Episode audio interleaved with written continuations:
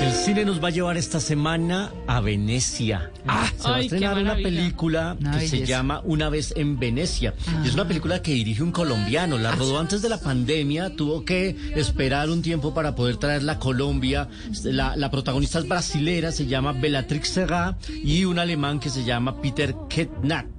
Y es una historia de amor que se desarrolla en Venecia. El director se llama Juan Zapata, es un hombre que está haciendo muchas cosas por fuera. Y, y trae esta película a partir de este jueves. Se va a estrenar en Bogotá, en Medellín y en Barranquilla. Va a tener este primer circuito. Y justamente lo tenemos aquí para que nos cuente de qué se trata esta película que fue catalogada por la revista Variety como una carta de amor a Venecia. Escuchemos a Juan Zapata aquí en, en Blue Jeans. Una vez en Venecia es la historia de dos extraños que se conocen en el norte de Italia que deciden pasar un día romántico en esta ciudad, pero con ciertas reglas y con ciertos límites, límites obviamente que ultrapasan queriendo o no queriendo, y de alguna forma se convierte como una fábula eh, cómica al respecto de conocer otras personas en esta circunstancia de vida, a pesar de que este filme fue hecho antes de la pandemia, de alguna forma dialoga con las cosas que son importantes, habla sobre el luto, habla sobre luto masculino, sobre cómo el, el- el nuevo hombre reacciona ante el nuevo femenino también,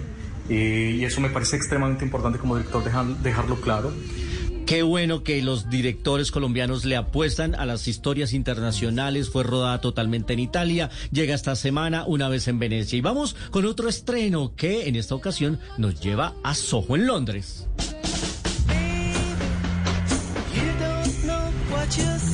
What brings you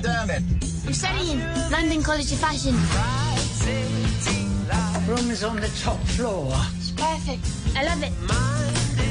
Esta ¿Y eso película se llama Una noche en Soho.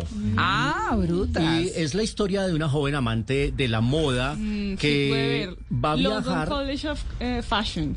Escuché por ahí y dije, ya me interesa. Sí, sí, sí. Es una, es una joven amante de la moda que viaja en el tiempo y llega a Londres en la década de los 60 y empieza a perseguir a un cantante que era su ídolo, pero se va a dar cuenta y va a descubrir que no todo es como ella esperaba en ese Londres adorado y lleno de magia y de eh, glamour. También se conoce para Latinoamérica como El Misterio de Soho y está protagonizada por Anya Taylor Joy, que es esa chica que conocimos en la serie El Gambito de Dama, la del ajedrez, en Netflix, claro. que está Que muy es toda misteriosa, sí, que toda La argentina. Es Y, muy sí, sí, sí. tiene y habla muy bien además en español. Perfecto. Anya Taylor Joy. Así que llega esta semana El Misterio de Soho. Y muy rápido les quiero decir que la próxima semana, el próximo fin de semana, estaremos en Villa de Leyva en la edición número 15 del. Festival de Cine de Villa de Leyva, originando allá en Blue Jeans. Muy bien.